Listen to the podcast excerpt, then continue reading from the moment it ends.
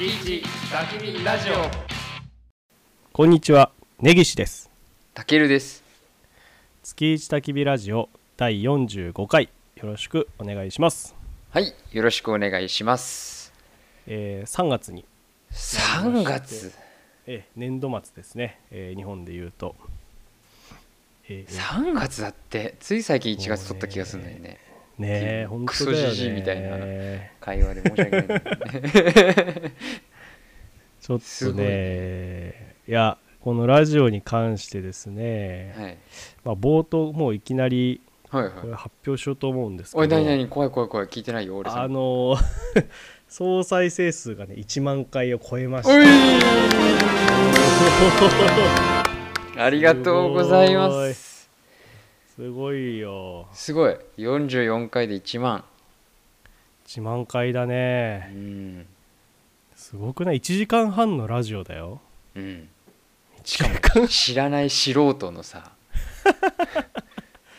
本当だよ。誰だよっていう2人がやってるラジオ。ね。でああそうだな。よくその第1回が一番聞かれるのは今までねうんうん、うん、何回もその言ってきたんだけど第1回がですね今のところ535回再生されてて。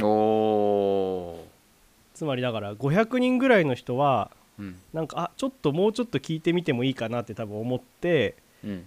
その第1回にまで戻ってくれてるんだよねきっとね、そっかそっかそっか。そういうことかまあ、そうそうどっかしらであさこうちょっとこう興味が出てさ引っかかってくれるわけじゃん。でその後に、ああじゃあちょっと1回目からまず聞いてみるかっていう人が500人はいたっぽいね。すごい。全人口比で考えたらすごい比率だよ。500人だって。ね。えうん。我々ねもうこれインフルエンサーとね、えー自分たちで言ってもなんていうんですかいいレベルじゃないですかこの。いやそれは恥ずかしいね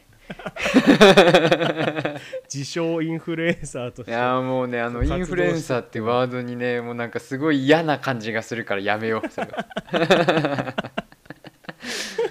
なんかねうさんくさい感じがするからやめよううん今インフルエンサーの時代だからねそうだね。まあ、500人に影響を与えられるラジオは、まあ、影響はないな。えー影響は、まあ、でもなんかでなんだかんだやっぱ100人ぐらいは一応、あの先月もなんていうのリスナーとしてはいるみたいですよこれはおお。でもあすごいね、最初エピソードうん40人ぐらいだったのにね。そうそうそうそう45人とかでおおとか言ったのが、まあ、倍になりましたね2倍になりましたね。コツコツやってねすごい。これで全人全日本人口が聞くまでには何年かかるんだろうね。この調子で？うん。この調子でか多分俺ら死ぬんじゃないの？もう。だってだっていつだ？7月でな5年目迎えるわけでしょこれ。は、うん、あもうダメだね。死ぬねそれは。ねえ1万回をやっと超えましたよ。すごい。ありがとうございます。ね。本当に。ありがとう本当で。なんか今日もさお便り来てるんですけどまあ後でね、はい後で読ませていただきますけど、いすごい。や本当に全く知らない人うんから来てるよねずっとね。すごい。なんかさそれこそ最初さ、うん。なんかもう最初に来てた人たちひ送ってきてくれた人たちはさあこの人かなみたいな。あそうだね、えーとそうそうそうそう。多分なんか誰々だ多ろうな分この人だろうなみたいな、うんうん。あとまあラジオネームからもさあ多分この人だろうなとかがうん本当みうん身身内でね知ってる人で送ってくれたんだろうなとかあったけどもう本当に全然知らない人からめっちゃ長文のラ 長文のお便りが届くようになったからね。いやーありがたい。ありがたいよ。いやなんかまあ前回さあのステッカーを額に入れて飾ってますって方いらっしゃったじゃないですか。ああそうだね。いたね。神棚に置いてましたっけ？なんだっけ？神棚には置いてないよ。あれ額に入れなんで祭り上げられてんの俺ら。なんかさ我々はさそのお便りをさ印刷して額に入れておかないとだね。本当に逆に。に今エエクセルシートにさ出てるわけだけどこれを一個一個印刷してね 額に飾ってあの、うん。校長室のさ校長先生がこう並んでる顔写真並んでるみたなさはいはいいはいはいもう一人ずつ。上にね。上にね。懐かしい。今お便りも多分ろ全部で60通ぐらい全部できたんかな。うわーすごい。え。平均すると 1, 回に1通以上は来てることだもんね。平均だけどね。そう。うんいやでも本当に毎回多分1通ずつはちゃんと読めてると思うよお便り。そうね特にここ最近はねここ最近。来てるね。そうそう。いいよね。なんかみんなのそのなんていうの？自分の趣味の話とかがさバンバン書いてあるからさ、うん。な なんていうんだろうね。そのあなんかしっかりとした趣味を持ってる人たちが何かここにネット上のこのさこの場所にちょっとこうみんな足をかけてるっていう感じが面白いよね。すごいいやーこれねこれがどうにか収益化できるとまた面白いんだけどうね、ん。なかなかね。その収益化したお金でキャンプに行きたいよね。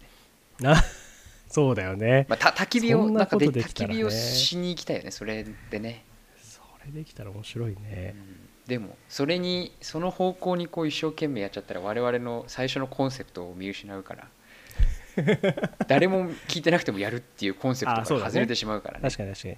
聞いてもらうために何かをするのはまたねちょっとなんか違うから、ね、そうそうそうそうそう。いやいいんじゃない？また次のね次2万回ですね目標がね。そうだ2万回ねいや違うでしょ。次5万回。10万回でしょ、10万回か。うん、あじゃあ次お祝いじゃあ次10万回までじゃあ何も言わずに置くねじゃあもう あの多分多分我々死んでると思うからそれこそ。一生言わないことになっちゃうだろうけど。そうそう。そのペースだと50年かかるから。で一生言わいないけどラジオはずっとやってるっていうね。50年間。いやーいいね。いいね。再総再生1万回になりましたというね。ありがとうございます。えー、という話すごい。ですよねまあでももうそろそろ我々もほらあの今日45回でしょ？うん50回が来るんですよね。うん。そうだ50回ねが来て5年目でしょ？そろあ。もう少ししたら。そうだね。50回来てそのその次5年目ね。そうだよね。5年目迎えた次々で50回だ。ね。うんうん。そう40そう。40そうね12周期だからね。そう。そう。いやー。5年目ね。突入で、そうだよ。かなんか。1年間だからスペシャルイヤーになるんじゃないの？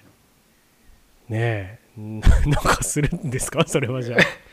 なんかするんですあででもね俺ねちょっとやりたいことはあってね、うん。そのやってみたいことははいはいはい。あのーあれしたいんだよね。もうその場でうん。編集しなくてもいいようにあれが欲しいんだよ。あの音出す機械。あー。あそれはね俺はその今ほら2人で別々でまあ撮ってるけど一緒にやるってなってもうパソコン2台だったじゃん前うんうん。あの一つのパソコンに入れられる機械があるじゃないですか。ミキサーみたいな、ああいうのを使ってやってみたいなとかっていうのはある。そうなんああなるほどね。その場でまさにネギちゃんの言うそのあのその場でね。効果音出したりとかもできるじ確かにそうなんだよ。うんうん、で理想はその場でエコーかけたりとか。ああとはそのその場でそのジングルを流したりとかして、なんていうの終わらせられる、あ、うん、そうすると編集もしなくていいしよりこう、なんて生でやってる感が出るから、うんうんうん。まあね、それはねやそうするともしかしたらその生配信もできるかもしれないんだよおそこまでの設備が整えば。すごい。ね、まあ後でアーカイブをちゃんと出すにせよ例えばその50回記念を生配信みたいな。おおすごい。なんていうの？疑似疑似生ってやつですか？疑似生的な ね。疑似生的な。そうそう。午前0時の森的なそのはいはいはいはい。疑似生な感じをやってみたいなと思う。次のもしレベルアップするとしたらそこだなっていうね。ああー。そうあと俺はもう撮る場所だね。だからそのシステムが構築できたのであればもう焚き火の前で撮りたいよね、やっぱりね。だキャンプ場で撮りたいよね。ーあーそうだねうん。いや本当だよね。たキャンプ場ね。キャンプ場とあとあれね農家の彼のそう。畑の中ね。そう。農家の。野菜にお客さん二人囲ま入れてね。お客さん2人農家の彼とうん。彼の奥さん2人入れて生放送、と。生放送じゃないか。だ次のこのレベルアップのためにはなんかそそういうところが一応あるんだけど何したらいいか分かんないから今んとこ放っといてはいるんですけど。まとりあえずあれだね。そういう先決はあれだよね。私が日本に帰ることが一番最初だよね。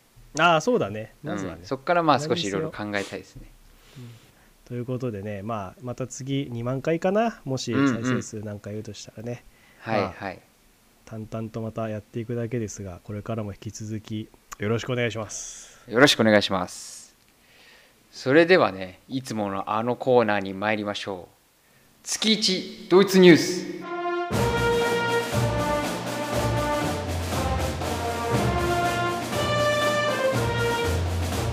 このコーナーではドイツ在住の私たけるが日本では報道されないドイツの生の情報を皆さんにお届けいたします。今月のニュースはこちら。バーデンビルテンベルク州の愚か者たちがカーニバルを祝いました。ちょうど2月のですね中旬ぐらいここにですねあのドイツ一大イベントがありましてうん。いわゆるカーニバルというもので、うんうん。えー私が住んでる、えーシュトゥットガルトなるバーデンビュルテンベルク州というところではですねファスナハトというんですけれども、うん。えーバーデンビルテンベルク州とか、えースイスとかその辺りで祝われる、えー大きなお祭りでございます。んうんうんはい、でそのカーニバルというのはドイツ全土というか、まあ、あのキリスト教系のイベントなんだけどもそのカトリッうん。うクキリスト教カトリックの、えーが根強いエリアでまあ盛んに行われるイベントで一番有名なのは、えードイツの西部にあるケルン大きな大聖堂があるケルンとか、えーその周辺のデュッセルドルフとかそういうエリアうんで行われる、えーイベントで、えー何をするかというとですね、えーすっごく説明が難しいんですけれどもあのディズニーランドのですねパレードあるじゃないですか。はいはいはいはい。あれをやるんですみんなで。へえじゃあなんか出汁というかさ車そうそうそう。輪のついたこのねねぶたというかさ。そうそうそうそうそう。出汁とか屋台みたいなああいうのとあとか、えー、と参加者が仮装をして、えへー。祝うと。え面白もうなんですかねアナログな、えーエレクトリカルパレードみたいな感じのへイベントでそれが2月の16日ぐらいに開催されていたと。で平平日？えっとねその日は16日そうだね平日だったんだけどその休みになるのかな、うん。そいやいや16日はね平日だったんだけどその周辺のね、えっと、土日とかで結構大きなイベントをやったりとかすることもある。そう。でそのグループなんて言うんだろうなそのエレクトリカルパレードをやるグループみたいのがいっぱい集まってそれがパレードをするみたいなうんうん。感じでそのグループごとにまあ仮装が決まってたりとかその伝統的な服装を着たりとか、うんうん。で紙吹雪を巻いたりとかそういうのをややると。うんうんいう、えーイベント。うんうん。でしたと。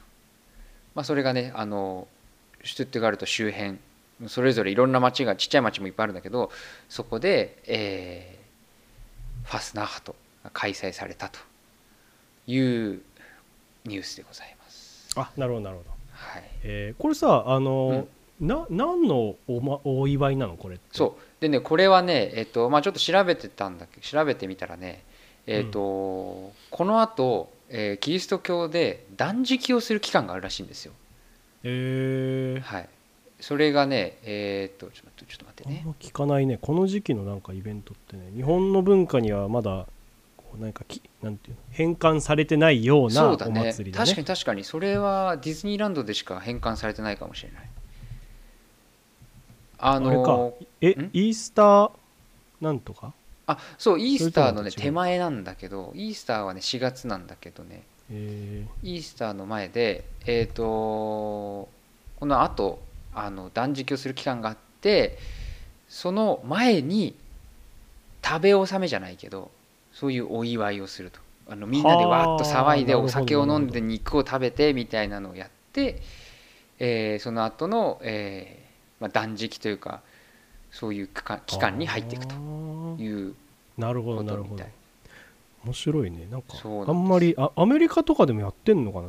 ヨーロッパは独特なのかね？そう、まあよまあ、キリスト教系しかもカトリック系のその毛色が強い地域でやってるっていうのもあるからやっぱりドイツなんかはそういうのが強いから今でも。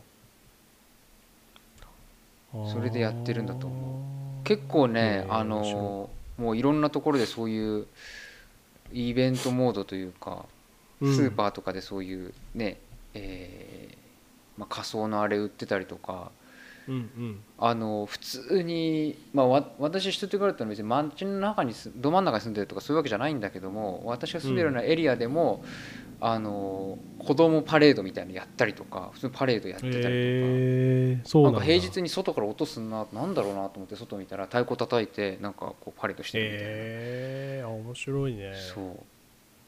それはなんかで出店的なのも出てるんですか？それはねそんなにあそうなんだ。そうなの。ほら日本でお祭りっていうとさ結局出店を楽しむみたいなとこあるじゃん。うんそういうのではないんだまた。じゃあないみたい。仮そう装したりとかっていうところが一番のメインなんだ。そうそうそうそう。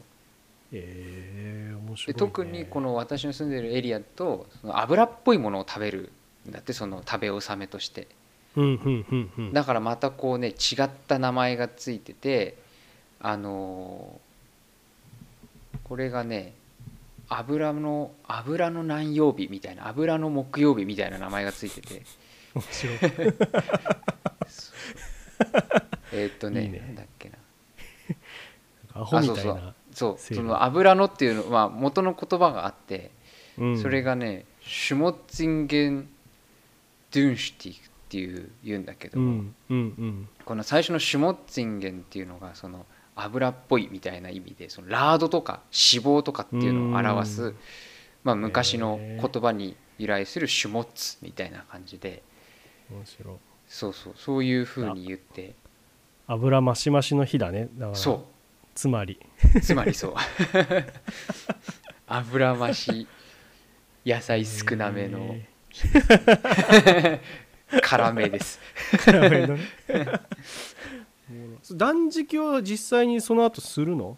おいや祭りだけだと。なんかそれもねあのーどうもまあいろいろ読んでったんだけどやっぱ最近はそういうのをちゃんとする人は少ないんだけどうん。40日間そのいろいろあるみたいでうん40日。その中でなんかその例えば人によってはお酒を我慢するとかなんかこう自分の何かを我慢するみたいなことをやる人はいるらしい最近だとあれだねじゃあ40日でもうほんと4月の頭までじゃあやる人やるんだね。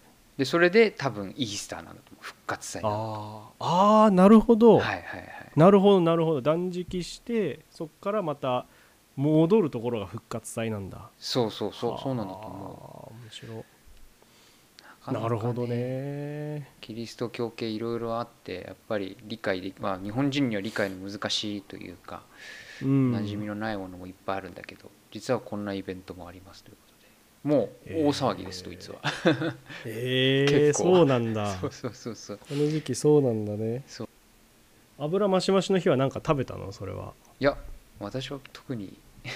あ特に食べてないんだ。特に食べてないですあねそうなんあそうなんですね。わ、かりました。ありがとうございます。すいません。日日本人ですいません。いえいえいえいえいえ。僕も変なこと聞いてすみません。いえいえはい。というニュースでございました。はい。はい。ありがとうございます。いいえ。そんな感じで、えー今月も始めていきましょう。月一。焚き火ラジオ。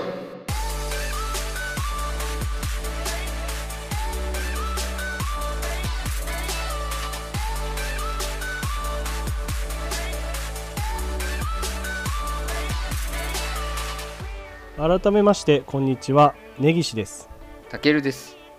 この番組はキャンプ好きな日本在住根岸とドイツ在住タケルの2人で運営しております。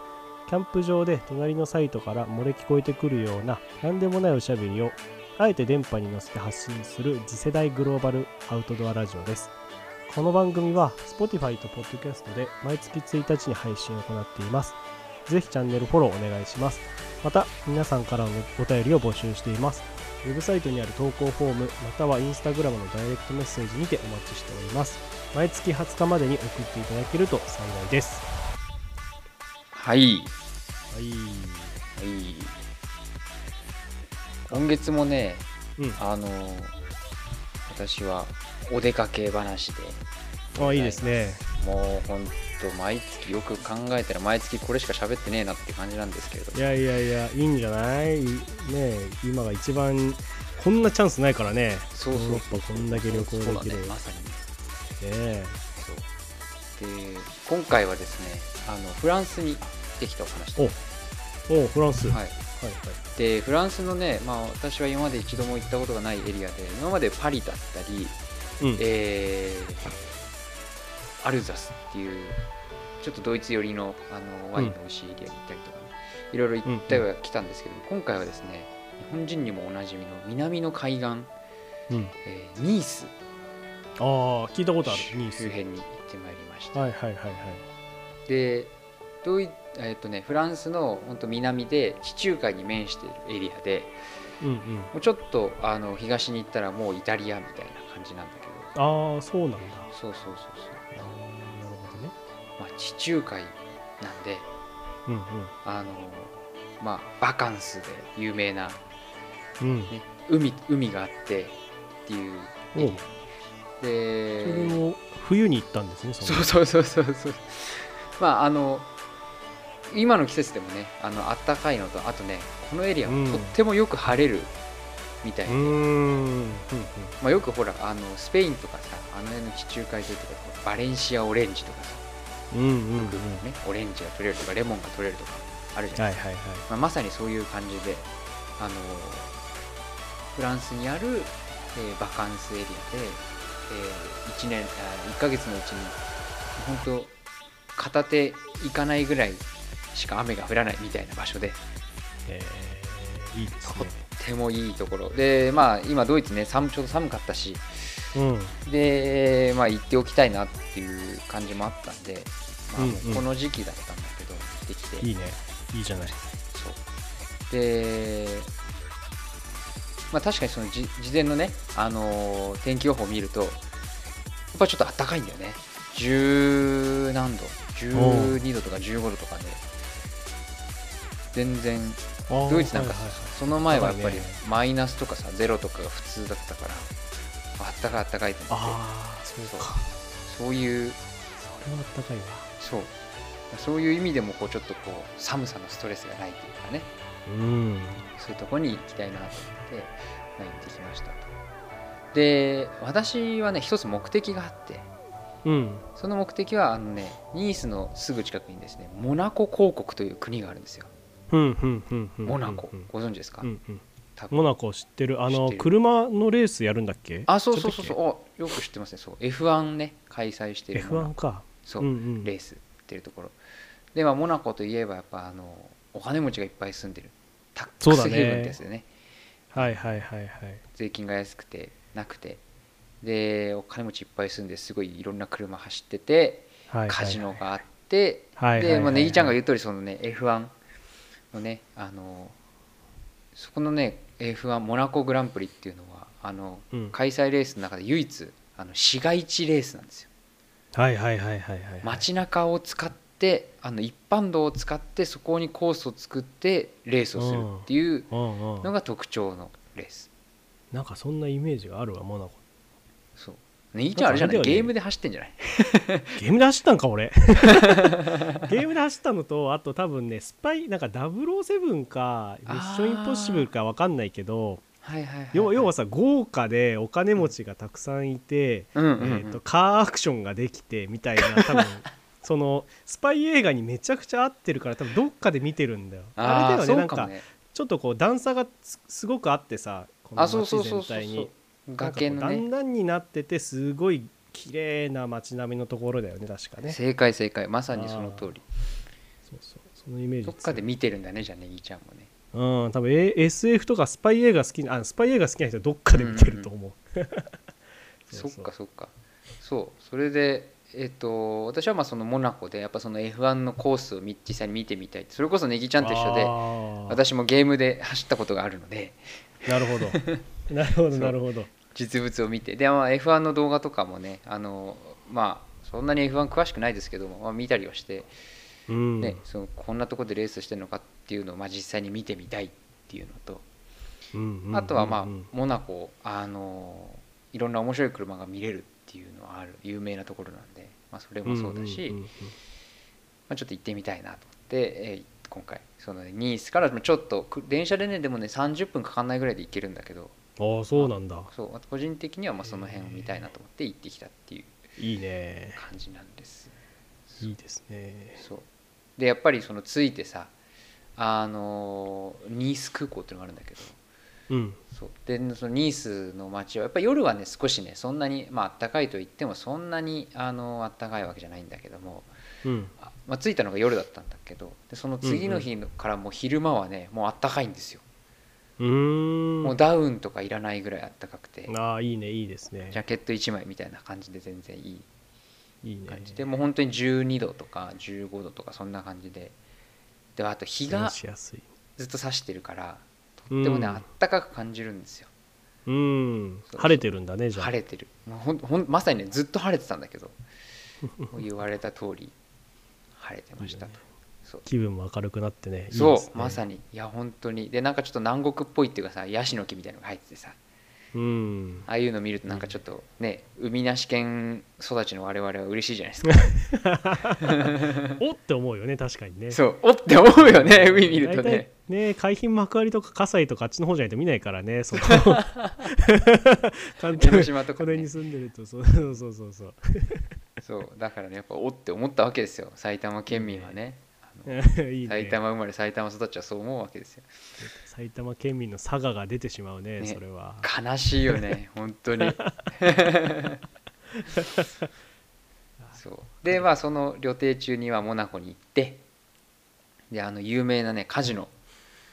街の真ん中にあるんだけど、カジノのね、えー方にもね行ってきたんですけども、うん。まあ、カジノで遊んだってわけではなくて、まあ、カジノ自体がとてもあの古い建築物であの、普通にね昼間はあの昼間っていうか、えー、と確か午後2時までだったかな。そのくらいまでは普通に見学ができるんですよ。中建物うん。ああ中に入れるってこと？そうそうそうそう。中に入ってしかも写真も撮れる。うーん普通の時間はダメなんだけどそのカジノのプレイ中っていうのかな。そうかそうだよね。怪しい動きになっちゃうもんね。カメラとかもしたらね。そうそれであの中入って、まあ、実際にそのカジノのさ台があるわけですよ。ポーカーの台とか、うん。うんあとはあのブラックジャックのさ台とかがあって、はいはいはい。うわこれゲームで見たことあるやつと思いながらさ。あの別に私やってるわけじゃないけどあのグランドセフトオートっていうあれははいはいはい。マフィア？違うか。なんつうんだろうね。まあギャング。ゲームムか。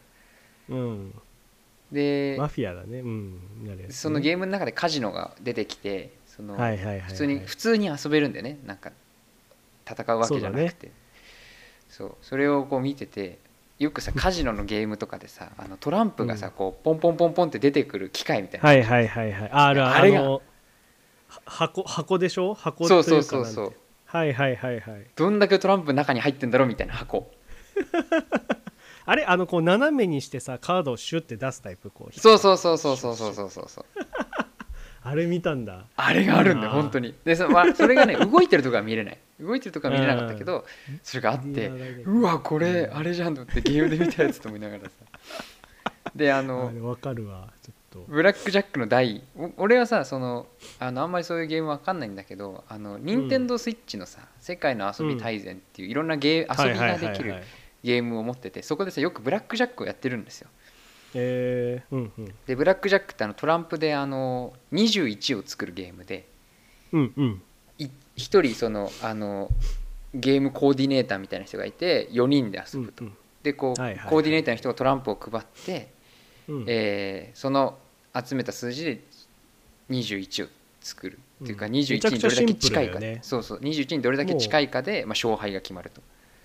カード2枚しか使わないようなめちゃくちゃシンプルなゲームだよね最低2枚だね。2枚か3枚で、あそうかそうそうそう。そうゲームコーディネーターの人と一緒にやって、えーゲームコーディネーターの人が21により近かったらその人の勝ちで全部没収、はいで、ゲームコーディネーターの人よりもプレイヤーの方が21に近かったらその人の勝ちと、勝ち。うんうんうん。そう。で21を超えた場合はもう全部失格みたいな感じになる、はいはい。ドボンね。ドボン。そうですねそう。でその台があるんですよ本当に。おおほうほうほう。でブラックジャックって書いてあってよくさのあのゲームコーディネーターの人が16以上になったら、あの16以上になるまでカードは引きますみたいなこう説明書きで台に書いてあるんだけどそれがちゃんと書いてあるわけですよ。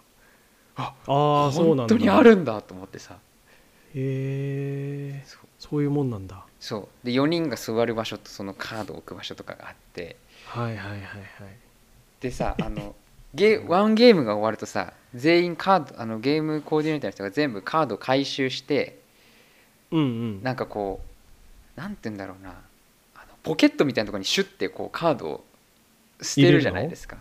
捨てるんですよあ俺それ知らんわ。そうなんだ。あのなんて言うんだろうな。あの両替機とかのあのうんお金を入れるとこあるじゃないですか。入り口。うんうんうんうん。1万円とか1000円とか入れる入り口があるじゃないですかうん両替機、うん。うんそこみたいなところにこうシュッてそう隙間にシュッてカードを入れるところがあって。ああなるほど。そう。でなんかあこの隙間絶対カード入れるとこだとか思いながら。面白い。まあでも普段やってるんだったらあれだね興奮するねそれは。そうそうそうそう。あとはねあのかっこよかったのはねルーレット。ああの本物のルーレットがあるわけ。あはいはいはいはい。ボールがぐるぐるぐるぐる回ってこうポケットにポンって入る。はいはいはいはいはいはいでうわルーレット本物があるわと思って。確かに見たことないなそういうの。そう本物しか見たことないな。でかいよねあれって結構、ね、あ結構結構大きかったね。ねえ。何センチぐらいなんだろう直径。まあ1メートルはないけど6760センチぐらいあるのかな結構大きかった気がすでかえ結構迫力ある。びっくりした。へーへーへーすごいよねあれ。回す時重いんだろうなとかいつも思ってたわあれ。うんどう回してるのかも分かんないんだけどね。あの動いてない時間にああそうかそうか。そうそうだね。そうだね。ディーラーがいないんだもんね。そうディーラーがいないから。であとねもう一個あのー思ったのはあのチップ。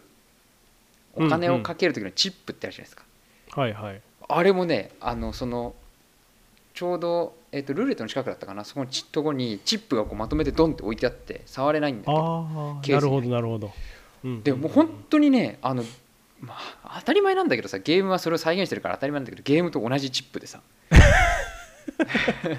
確かに当たり前のこと言ってるな。当たり前なんだけど。そうペットボトルの蓋よりね、まあ、二回りぐらい大きいあの、はいはいはいはい。あの円形で薄い円で、ねでうわチップうん。本物もやっぱこういう感じなんだと思ってやっぱチップはさあのまあお金なわけじゃないですか普通に考えて、なんだけどやっぱちょっと実際見るとやっぱちょっとチープな感じがするんですよね。安っぽいというかこんなプラスチックのこの円でうん。あれなんだなと思ってそのお金代わりなんだなとかって思いながらだからこう気軽に遊べるのかもとかも思いながらさ。なんかカードとかもあったよね確かね。場所によるのかなもうなんかたお大きい額になるとカカードっぽいやつとか。はいはいはいはい。こうあそうね。あの横長のね。そうそうそう長方形のあるねあるね。大きいのだとね。そう。今回見たの全部円形のチップだったかな。ん。そうだなん行かかないからね。ギャンブルとかやんないからね一全然切やらないねかんね。ね。そう。一切やらないからね。そうそうそう。だからもう全然あのもう本当中を見てその建築その高い天井でこう豪華な建築で、とかあとはそのお金持ちだけが入れるプライベートラウンジみたいなとことかも入れて、お金持ちはこういうとこで遊んでんだななんて海が見える場所でやってんだ とか思いながら。いそうだよな。あそうモナコだっけ？それが。モナコこれがモナコ。ああモナコのカジカジノなんかすげえだろうなそれは。すねごいと思うよ。え。いや本当にね金持ちが思った以上にね興奮してしまった自分がいて。すげえバシャバシャ写真も撮っちゃったし。そう。まあ、確かにゲームとかの世界ではすごく慣れ親しんだ場所であるもんね。ゲームとかそうなんだよ。結構見かけるじゃいない、見かける。でも行ったことはないな確かに、うんねまあ、ヨーロッパは結構カジノ多いからああそうなんだ。にあるからさ。そうそうそうへーそう。でそのカジノはもう一個有名なのが、まあ、さっきねいいちゃんも言ったお金持ちが来るってのあったけど、うん。あのカジノの建、まあ、カジノの建物自体がすごいかっこいいんだよ。あのうん立派なんだけど、その目の前にねあのそのお金持ちが乗ってきた車が並ぶんですよ。はあ。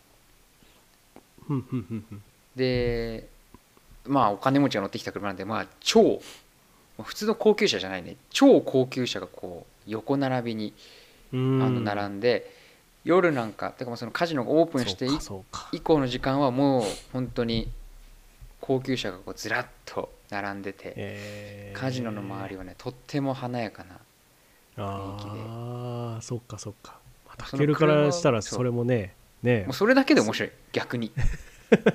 出入りしてる車を見るだけで面白いみたいな感じ。あー。そう。ロールス・ロイスとかフェラもうフェラーリなんかねまあそのまあこの街も普通に見て回ったんだけど本当にねフェラーリはね5分に1台って感じ。へえそうなんだ。長くて5分に1台。もうほんとねもうすぐ見れるフェラーリ。エンジン音がうるさそうだねそのモナコっていうのはもう。ブオンブオン言いそうだあでもねみなんかまあ人によるけど、まあ、静かに乗ってる人もいるけど。そうね。プリウス感覚とまでは言わないけど日本のね。まあほんとそれに近しいレベルで見れる、へえあー回ったフェラーリみたいな。あーはいはいはいフェラーリみたいな、へえ面白。いはいポルシェその辺にいっぱい止まってますみたいな感じで。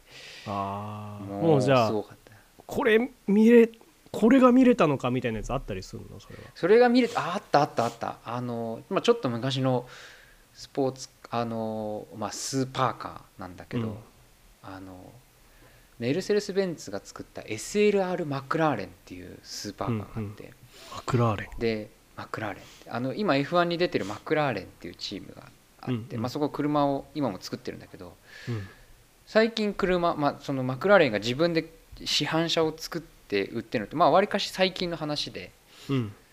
でその前は市販車全然作ってなかったんだけどそのうんうん。F1 の技術とベンツが持ってる普通のいあの市販車を作る技術をこう融合させたスーパーカーがあるんです。よちょうどあの私的には第3次スーパーカーと言っている世代なんだけどあの2000年2000年後ぐらいのスーパーカーでうんうん。もうドアがこう斜めに開いてみたいなすごいかっこいいんですよ。うんうんそう。それがねあの走ってて。でしかもそれのね、まあ、ちょっと珍しいこう屋根の開くバージョンが走っててへうわこれ走ってるよと思って。えへえ止まってんのしか見たことねえよとか思いながら。へえなるほどね。そうそうそうそう。えーやっぱすごいんだねモナコは。すごい。だからもう逆に言うともうフェラーリとか全然驚かなくなっちゃうあそこにいると。そのくらい出てくると、まあ、それなんか結構め本当珍しいの台数もあんま多くないしあんま見かけないんだけど、うんうんうん。そういうのが出てきたらうわーって感じだけどフェラーリとか見てるとはいはいまたフェラーリねみたいな感じになっちゃうっていう。よくないよね。贅沢。な街だな。そうなんですよ。そう、まあ、やっぱイタリアも近いっていうのもあってフェラーリとかランボルギーニとかあの辺はやっぱ結構走ってる感じがうんうんうん見受けられましたけど、うんあとはまああとはクラシックカーみたいなクラシックスーパーカーみたいなクラシックフェラーリとかもちょこちょこしてる。やっぱそういうのは逆に珍しいというか、うん。おおって思う、うん。まあ、いいねモナコ。そう楽しかった。で、まあ、F1 のコースも多分ほぼほぼ一周したかな。あのあそう有名なコーナーとかがいくつかあるんだけどそういうとこ見に行ったりとかしたらなんとなく一周しちゃったって感じで。一周まあ多分2キロぐらい車で行ったの？それは。いやいや歩い歩き歩き。あ電車で行ったから歩き街中。普通にああ歩いてったんだじゃあ。そうそうそうそう。へえあ楽しいだろうなそれは。そう面白かった。でそうね、まあ、そういうところをさこう見に行ってるとそのフェラーリとかが走ってくるわけよ。うんうん。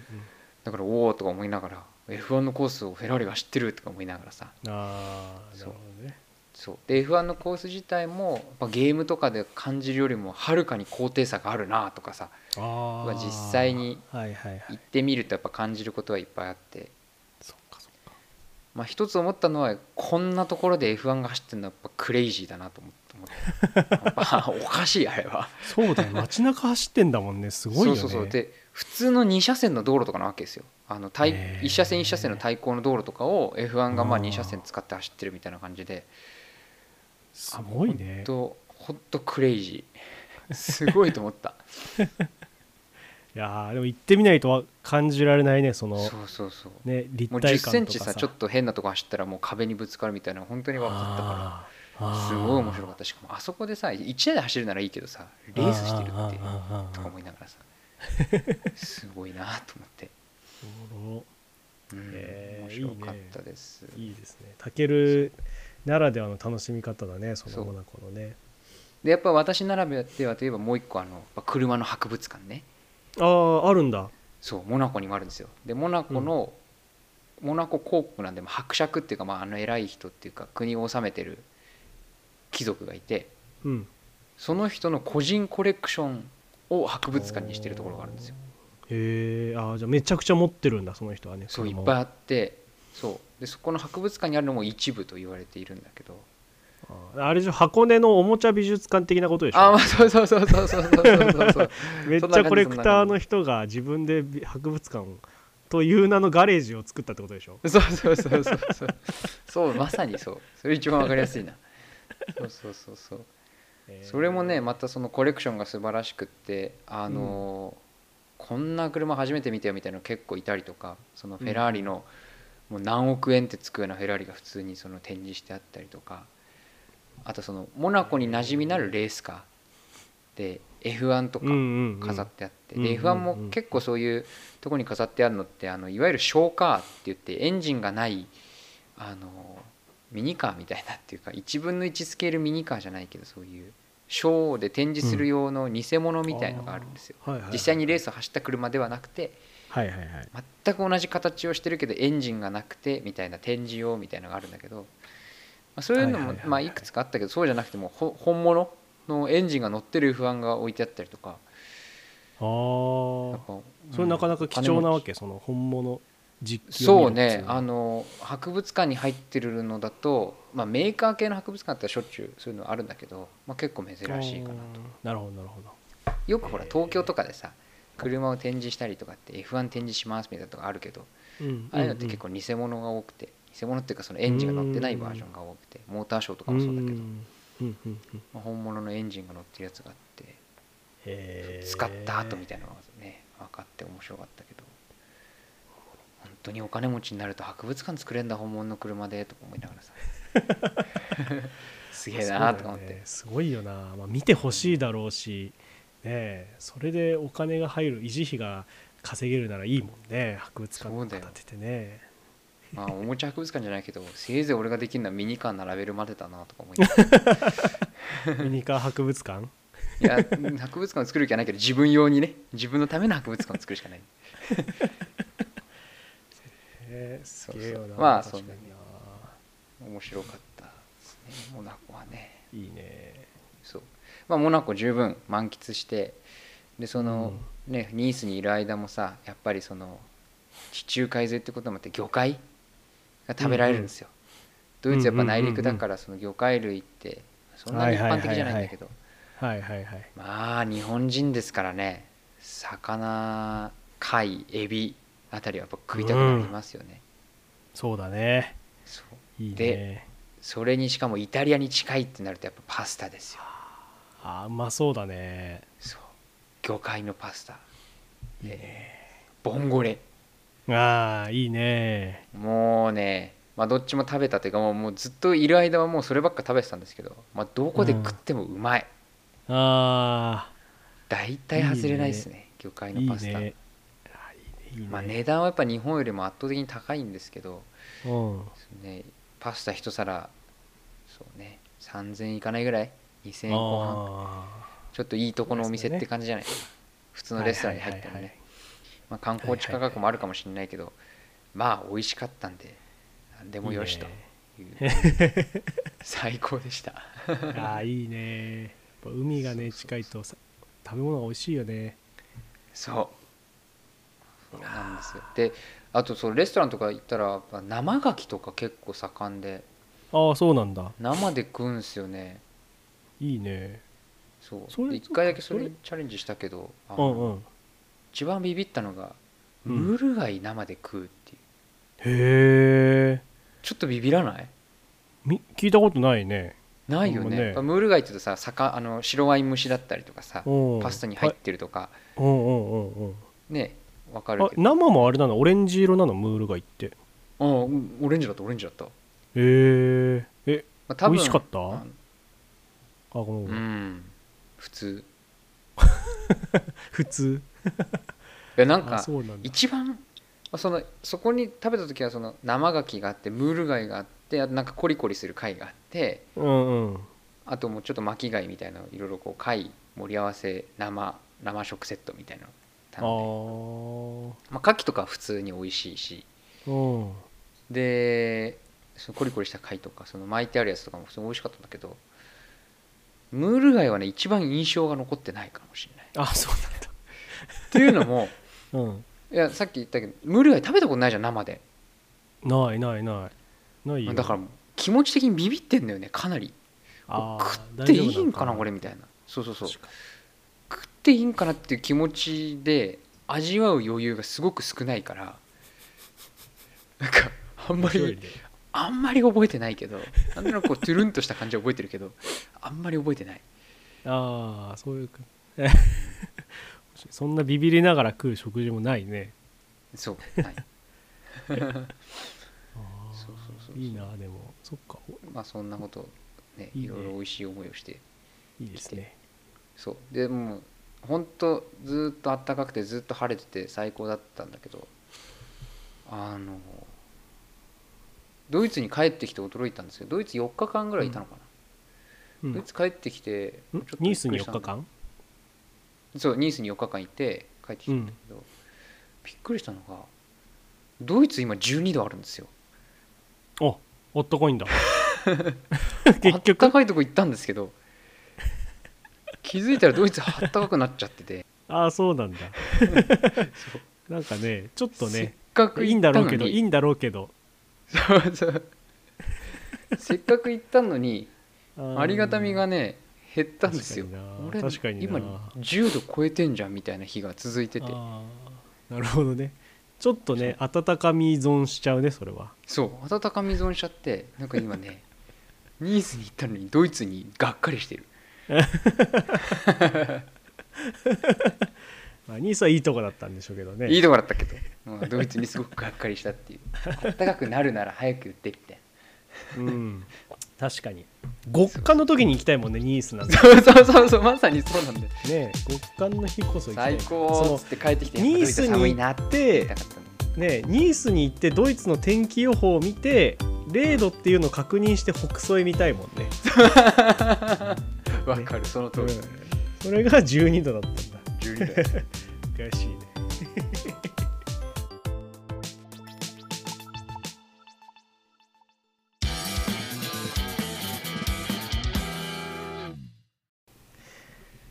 えっとですねあの僕もね、あの旅行の話なんですよ。あら。おろろろろ結構ね2月はねあの旅行に行く機会がありまして、ああそっかそっか。はい。あの香川に行ってきました。おいいですね。私も一回、行ったことある、うん、いいとこだよね。うん。香川はなんか前からね四国はすごく行きたいなと思ってて。いやーわかる。すげえわかるそれ。なんか四国ってあの北海道から沖縄までなんかこう、うん。学生の時にねあのこうなんて電車でこうずっと旅したりとかしたことがあって、大体こう行ったんだけど四国だけはね踏み入れたことがなかったっていうのとあじゃあ初四国なんだ。初四国。うん。でな中でも香川に行きたかったんですよ。それがおあの直島っていうさ島がありましてはいもうどうしても行きたかった。そこがねあの美術の島なんですよ直島っていうのが。あああれだ草間弥生でしょ。あそうそうそうそうそう。そうまずねあの黄色と黒のやつだよね。黄色とあのかかぼちゃ？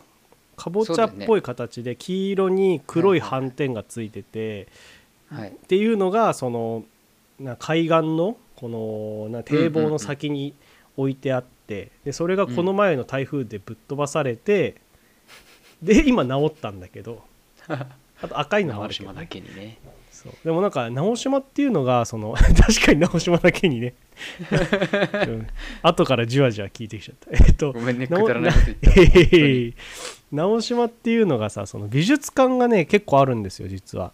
大きいやつでも多分し大きいのでもちゃんとした施設でも多分45個以上あって。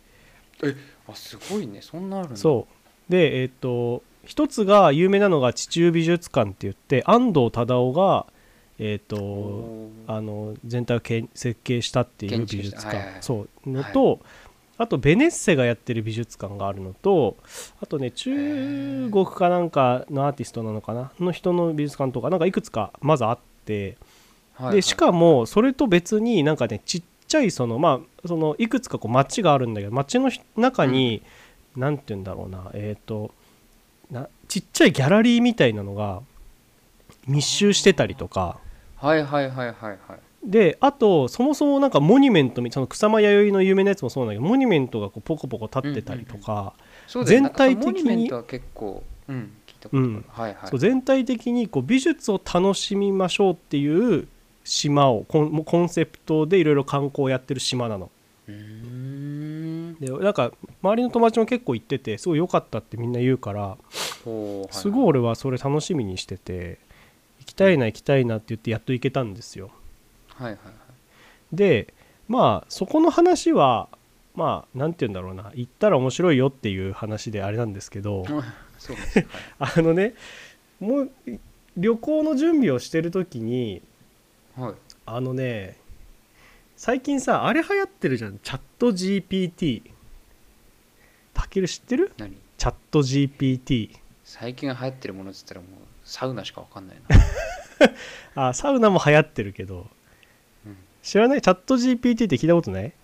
知らない。何ですか？そうなんだ。えっ、とねあのーなんてチャット？えっ、と質問をしてこうなんて会話形式でやる中で、うんうんあの AI でちょちゃんと調べてみようか定義をね。あのあチ AI ャッがトボットみたいな感じ？あそうそうみたいな感じ。だけどそれをめちゃくちゃその意味をちゃんと解釈してちゃんと答えてくれるっていうえっ、とよくあの企業のままあチャットボットだね。あはがいわゆるチャットボットじゃん。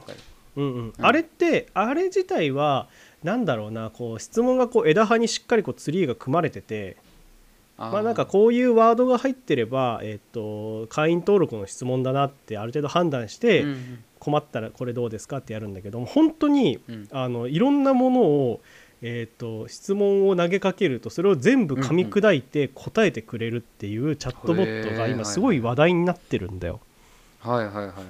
そっかたけるこれ聞いたことなかった。例えばあでもそれを言われてなんかあそうそういうのがあるっていうのはなんとなく知ってるけど。あ名前は全然知らなかったそれ、うん。あそうそうそう。でまあなんか話題になっててで俺もなんかちょっと遊んでみようじゃないけど、うんうん。なんかね本当例えばあのこのこの前ねちょっとし仕事でもちょっと使ったんだけどこのあの日本語を英訳してってチャットボットに依頼してその時にね面白いのが、この内容を英訳してと。ただえっ、と〇〇っていう日本語は、えーバツバツっていう英語にちゃんと訳してねみたいな。ああ条件をつけたりできる。そう。すでっていうそそういう書き方をするの。本当に。う、ん、言葉として。でそれをやると向こうが分かりましたって言ってそれでちゃんと答えてくれるの。はあ。とか、まあ、あとよくネットでよく出てたのはなんかその、えー、と小説書いてくださいみたいな。あの、はあ。えー、小説。と例えば「桃太郎」を、えー太宰治の文帳で書いてくださいとか宮崎、えー宮えみ宮崎賢治？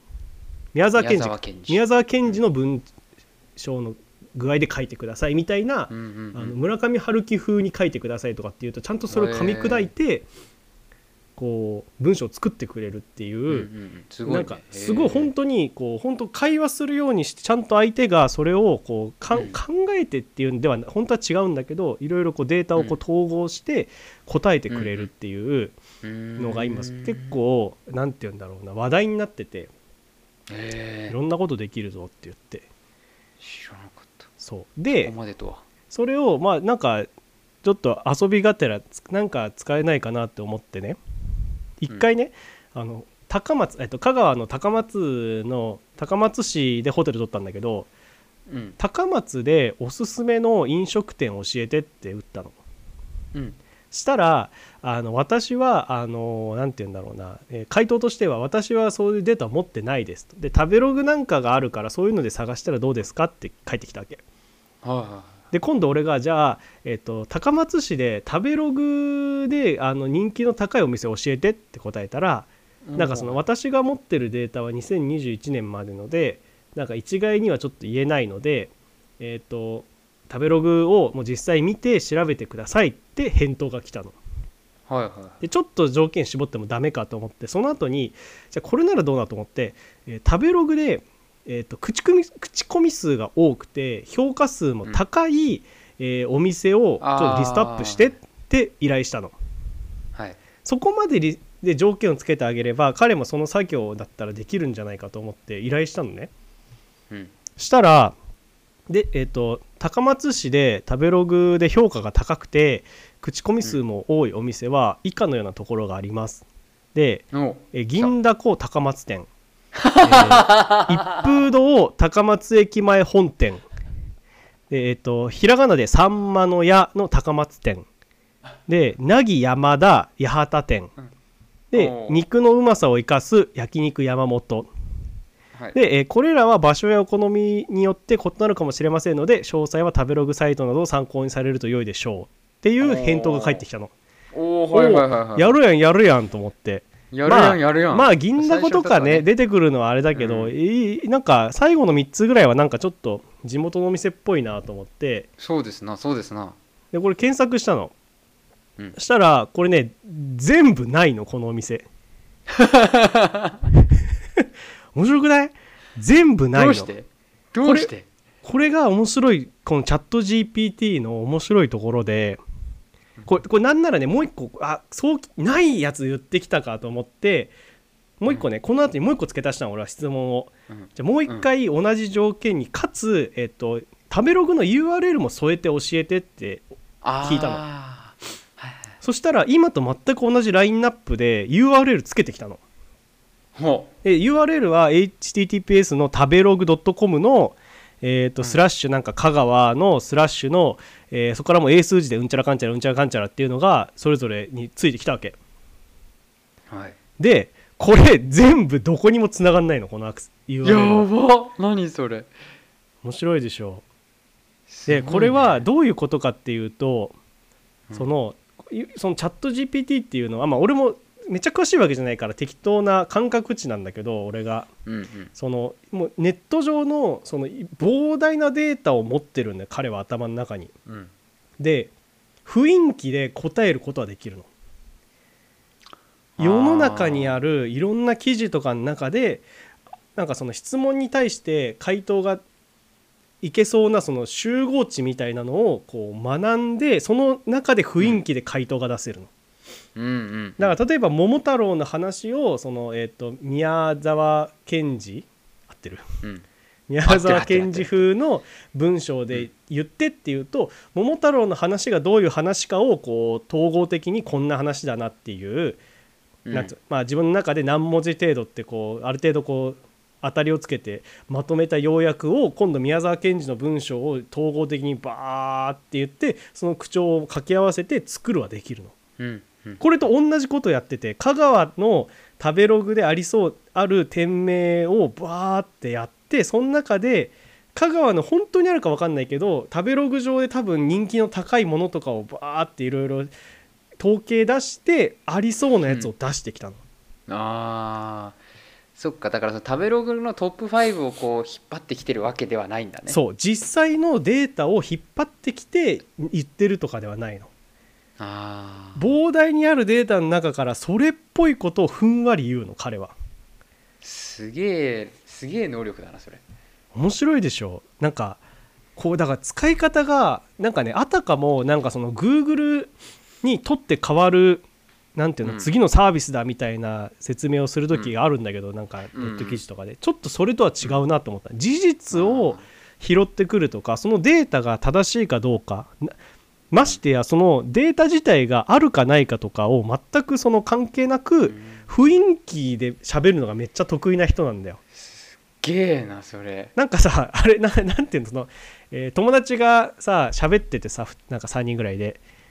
でなんかうん。ゲームの話してるとするじゃん、うんそれをそのゲームめっちゃ詳しいけどゲームは好きだけどその彼らがやってるゲームを知らないで会話に入っていって雰囲気で答えられるみたいな感じなんだよ多分。ああはいはい わかる。なんかああなんかでもそれってあの設定した時結構大変だよねみたいな。えあのコントローラーこういうのじゃないと結構大変だよねとかっていうその自分の持ってる知識で。そうね。そうそうそう。他の持ってる知識からそれっぽくそうそうそうそうみたいな。最大公約数的な答えを引き出してくるみたいな。そうそうそうそうそうそう。そういう意味では持ってるデータ数がめちゃくちゃ膨大で世の中のデータを全部持ってるからどんなことにでも雰囲気では答えられるんだけどだけどそれがが本当かどうかわからないっていうすごい。人なのなんかさびっくりしちゃって俺最初この銀だこ高松店検索した時にさ ないの？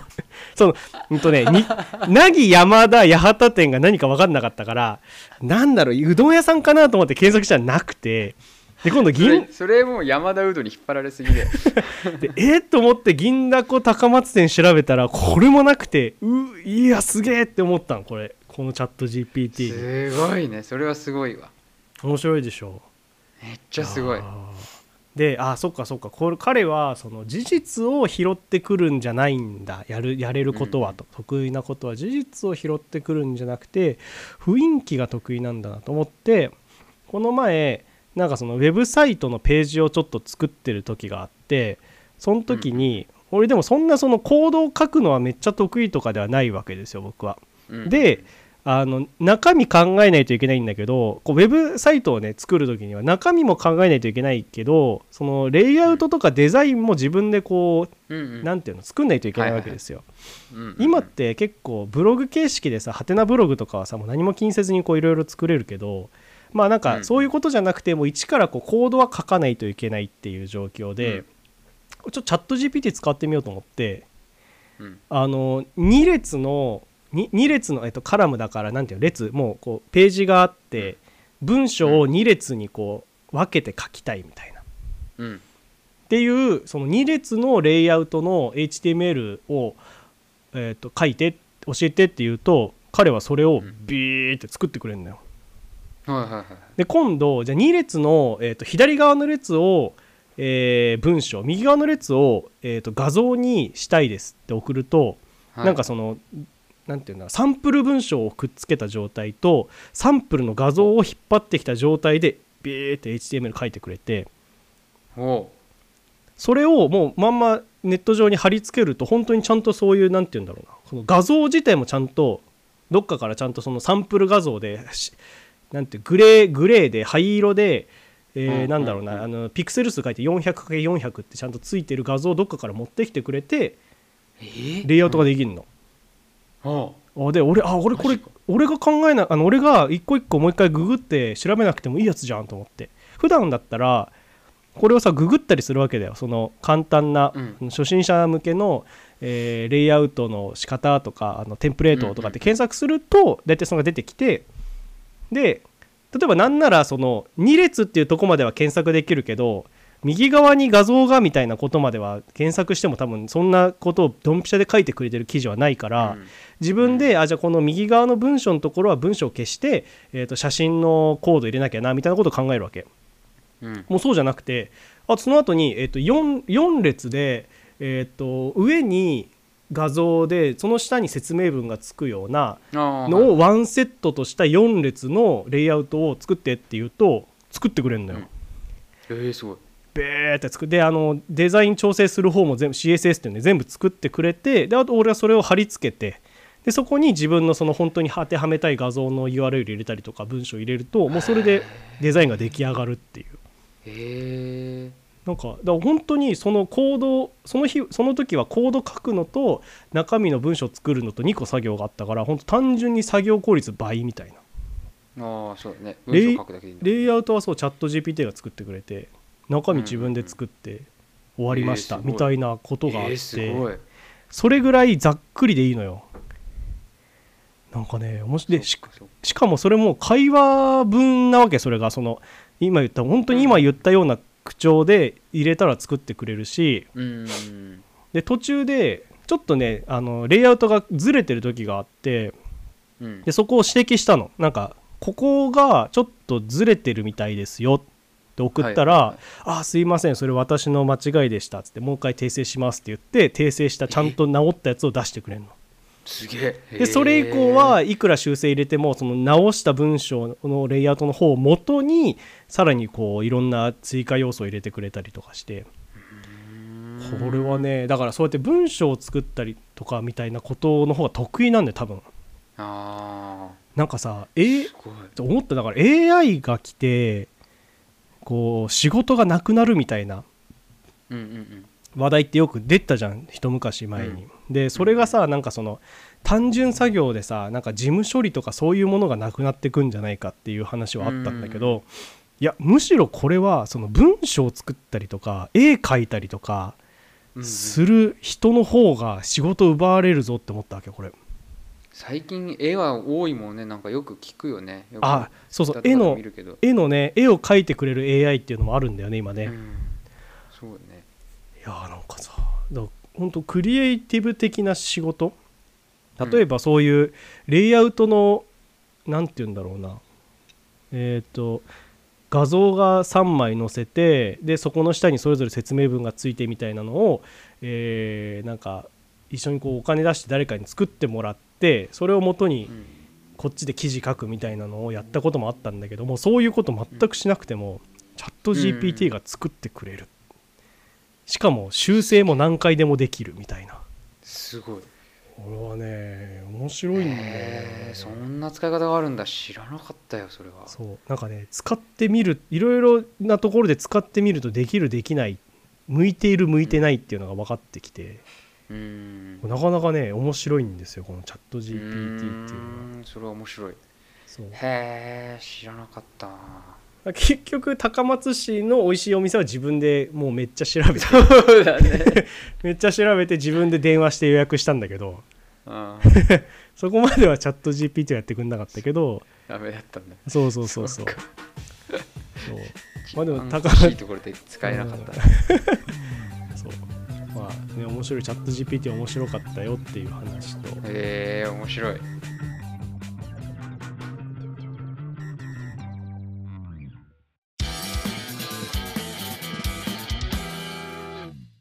ネギちゃんニンテンドースイッチ持ってると思うんだけどうん。あのニンテンドースイッチにさあのニンテンドースイッチオンラインっていうのがあるじゃないですか。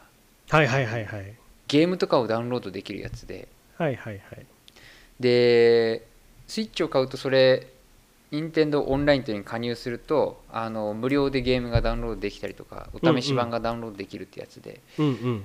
まあ、今まではそのレトロゲームだよね。あの、うん。ファミコンとかスーパーファミコン、うんあとはその加入パックに加入すると、えー、64はい任天堂はいはいはい。64のゲームができるっていうのがあってで2月の頭ぐらいからですねうん。ついに満を持してうん。ゲームボーイ。出たね。そしてゲームボーイアドバンス。出たよね。出まして。いや早速やっておりますよ。あやってるんだ。あそうなんだ。やってますよ。いやそれなんでやってるかっていうと、うん、うんどう私が昔やってたゲームが入ってるんですよ。いやそうわかるわ。あわかるわ。かるそのレトロゲームのうん。なんて言うんだろうな。あのまだ最初さスーファミとかさファミリーコンピューターが最初発表された時とこのうん。今回のそのゲームボーイが発表された時の俺のなんか心を打たれた感が全然違う。違う。あななんかしかもそのなんて言うんだろうな。64の時はまだねなんかちょっとこうなんなんだっけゲーム実況とかでちょっと見たりとかしたことがあったんだけど本当に記憶から忘れ去られてたあの時熱中したゲームっていうのがズンってきたんだよ俺。発表で。そうなんだよ。で俺自身はそんなにゲームをやってた人じゃないんですよ今まで。はいはいはいはい。その俺がやってたゲームが入ってるっていうのがやっぱでかいっていう。そうなんだ。そうえー、何何が入ってんの？で今回ゲームボーイの方でですね、うん。マリオのあの6つの金貨っていううんゲーうんムが入ってて、うんこのゲームはその当時の中でも割と傑作の一つだと俺は思ってるんだけど結構人気があったりとかしてそれこそ中古品をあのー熊谷のねあの星川のところにあったゲーム屋さん なんだっけ？えーとマルマルヒデヒデマルヒデマルヒデうん。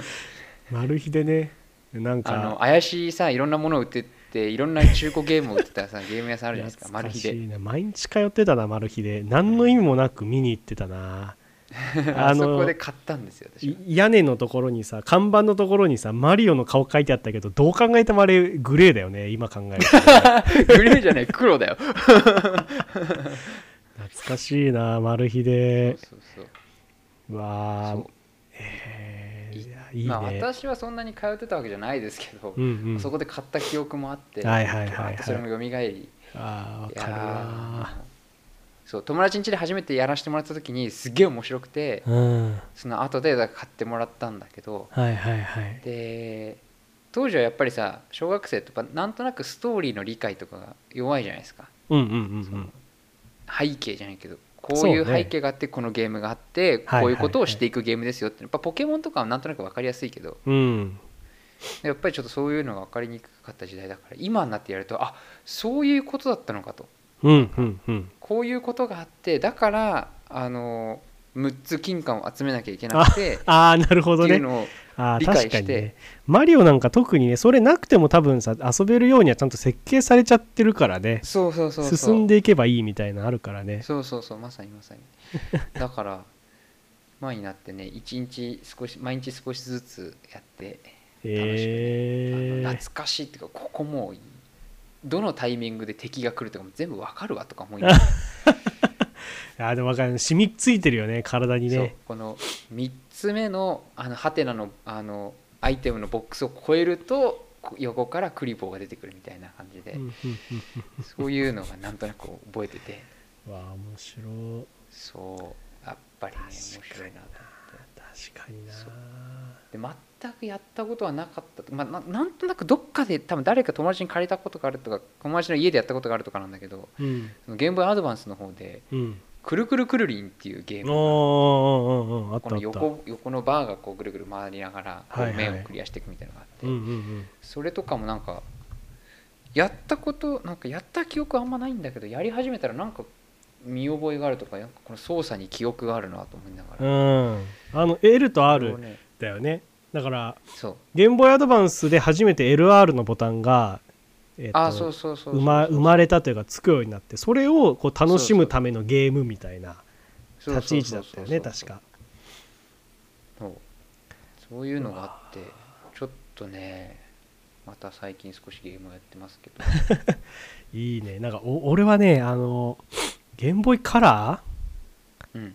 えっ、とまだこれから出るやつなんかな多分。ゲームボーイカラーでえっ、とゲポケモンカード GB っていうさあったそれ今度出るやつだ。先今度出るやつ、そう、うんポケモンカードが俺らが多分小学生入るか入んないかとかそれぐらいの時に多分にそもそもポケモンカード自体が生まれててそれのゲーム版っていうのがゲームボーイカラーであったんだよね、あった。なんか俺それをね俺それこそ俺なんかそのそのパッケージ？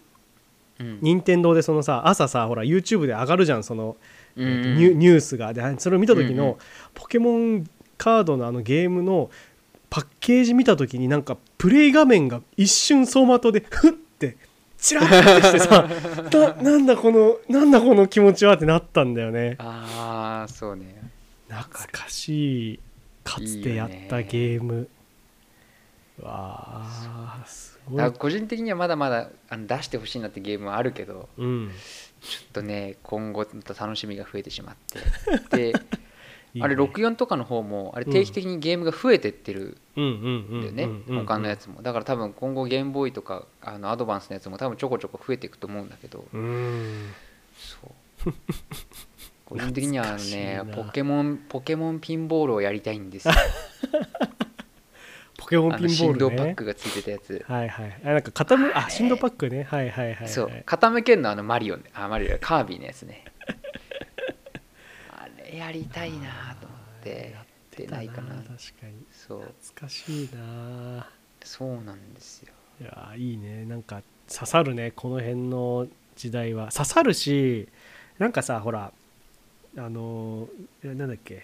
高校でさなんていうの、64をやる機会があったじゃんあったあった。機会ってそのチャンスの方ね。64をやるタイミング、ねタイミングがあったじゃないですか。いくつか。あそううん。なんか。部室でね。物質で。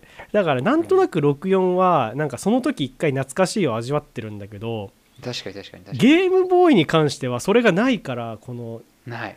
なんてフラッシュバックの時期が長すぎてすっごい刺さるんだよね。波が大きいんだよね。大きい。帰りの波がめちゃくちゃでかいんだよね。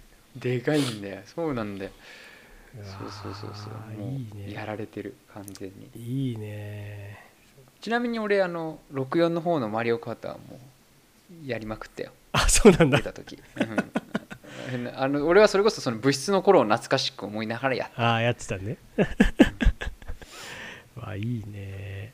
そうなんですよ。ゲームやってるって話ね。そうゲームやってるって話。あとそのその64のやつでもう一個言いたかったのは、うん。あのゴールデンアイが出るんですよ、うん。今度予告されてて、はいはいはい、あの007のやつをゲーム化するみたいなやつでそれもねちょっと楽しみ。それこそその農家の彼の家にあったんですよ昔。ああそうなんだ。そうそうそうそう。懐かしい。ちょっと楽しみにしてて。チョップするゲームだよね。チョップする。違う。よそうそうチョップする。そうそう。チョップするゲームじゃないけどチョップはできるよね。銃がない人はチョップするんだよね。うん懐かしいな。そうそう。懐かしいな。チョップするゲーム懐かしいなやばい。いなんか俺はねあんまりねゴールデンアイにめっちゃ触れてたわけじゃないんだけど。や俺も同じよ同じよ。あ同じ？でもそのチョップのこの画面が見たい あとなんかコマンドかなんか入れるとさ敵の顔がめっちゃ大きくなるんだよね確かゴールデンアイ 知らないな知らない？なんか裏設定かなんかでかゲームクリアするとできんのか？なんか敵出てくる敵兵がみんな顔めっちゃでかくなるっていうモードがあってみたいな。まあでも本当にその64でさマリオカートかゴールデンアイかぐらいの時があったよね。みんなでやるゲームたあったあったあった。ね。俺がちっちゃい頃ね。懐かしい。刺さるな、任天堂刺さるんですよ。まあだからね当分刺さる 刺さってると思います私には。だかいいね。あじゃあらゲーム買わなくていいこれそうだね。これずっとやってれば月何百円かでそれで十分ねずっと遊べないねこれね。そうそうそうそう。いいね。ちょっとさゲームでお俺もさちょっと紹介したやつがあってさ。はいはいはいはい。前回さ RTA の話したじゃない？ああはい見ましたよあれのとああ見た？面白かった、うん。なん面白かかった面白かったちなみに何見た？なんかドンキーコングとか見た？えいやえーっとねドンキーコングが見たことがあったからポケモン見たかな。ポケモン？金銀。あああえーっとね金銀と赤青緑か。えー、あ両方見たよ、そんなんあるんだね、うん。いいよね。人によって刺さるものが違うから面白いね。すっごかった。びっくりしたあれは。あそうなの、その攻略法があったわけ？そのポケモンの中で。いやなんかもうすごい。あのポケモンのねあの RPG で余計な一歩、もうタイムロスっていう世界がすごいああなるほどね。もうルートが全部で決まってるんだ。そう。であえてここに一回壁にぶつかってこっちとかね。あここで一回そのスタートボタンを押して、あのアイテムとかのメニューを開く。うん。でそれで一回消して動くと敵にあの勝負を挑まれずに進めるとか。あそういう技あるんだ。ある。へえすごい。あれすごすごいと思う。いいよね。RTA のさそのなんかなんて言うんだろう。変態性ってすごく面白いよね、でしかも日々日々変わってるっていうのがまたすごいああそう。日々新しい早い方法が見つかるそうそうそう。いまだにいまだにやってる人がいるんだよね。いまだに。そう いいよね。そのちょうどそれ俺が見たやつのなんか実は2週間前に分かったことなんですけどとか言って。はいはいはいはいはいはいなんかあのリなんか最初のポケモンって最初3匹の中から1匹もらえるじゃないですか。プレゼントされるじゃないですか、その1匹を選んでそいつを強くするんじゃなくてうん。うんそいつを使わないで途中でニドランオスを捕まえてそれを最強にしたら それが一番早いってことが2週間前に分かりましたとか。なんだそれとか思いながら超面白かったよ面本当白いにね。いいね。でポケモン基本捕まえない。うん。ゲットしだからだからそあの時間が無駄だもんねその戦闘に入ったりするから。そう。もらえるポケモンをうまく使ってもらえるポケモンをまたそこでなるほどなるほど。ゲーム内で交換できるところがあって、そこで交換して違うポケモンをゲットして面白い。そいつに技を覚えさせてとか。面白い。あすごいな。だそう考えるとまたパズルが始まるもんねじゃそのそう。波乗りはどうしてみたいな話になるもんねそうそうそう。うわー面白い。やもうほんとね。あのカルチャーショックとかっていうよりはもうなんか なんだろうね。わかる。でもこんな世界あるんだってね。そうそうそうそう。ただただ衝撃を受けたって感じ。いいすごかった。ねでそう。も最後まで見て面白かったしね。あーえやっぱだから自分のやったことあるゲームだとその衝撃度が強いよね。大きい大きい。大きいよね。だからあのなんだっけあのネギちゃんがやったあの、うん。う地球に帰るじゃなくてあの宇宙船作るやつ。あファクトリオうんファクトリオファクトリオも見たんだけどやっぱりちょっと分かんないところが出てくる、あれのやってることの凄さってちょっと最初じゃ分かんないでしょ。そう。面白くて見たけどやっぱりちょっとあの、うん。分かりきれなかった。凄さがいやそうなんそうそうなんだよ。それはやっぱねゲーム性をその操作性とかゲーム内のこれ、あこれって面倒くさいんだよなみたいなことが分かった上で見た見ることによって RTA の面白さって何倍にも膨れ上がるんだよね、そう。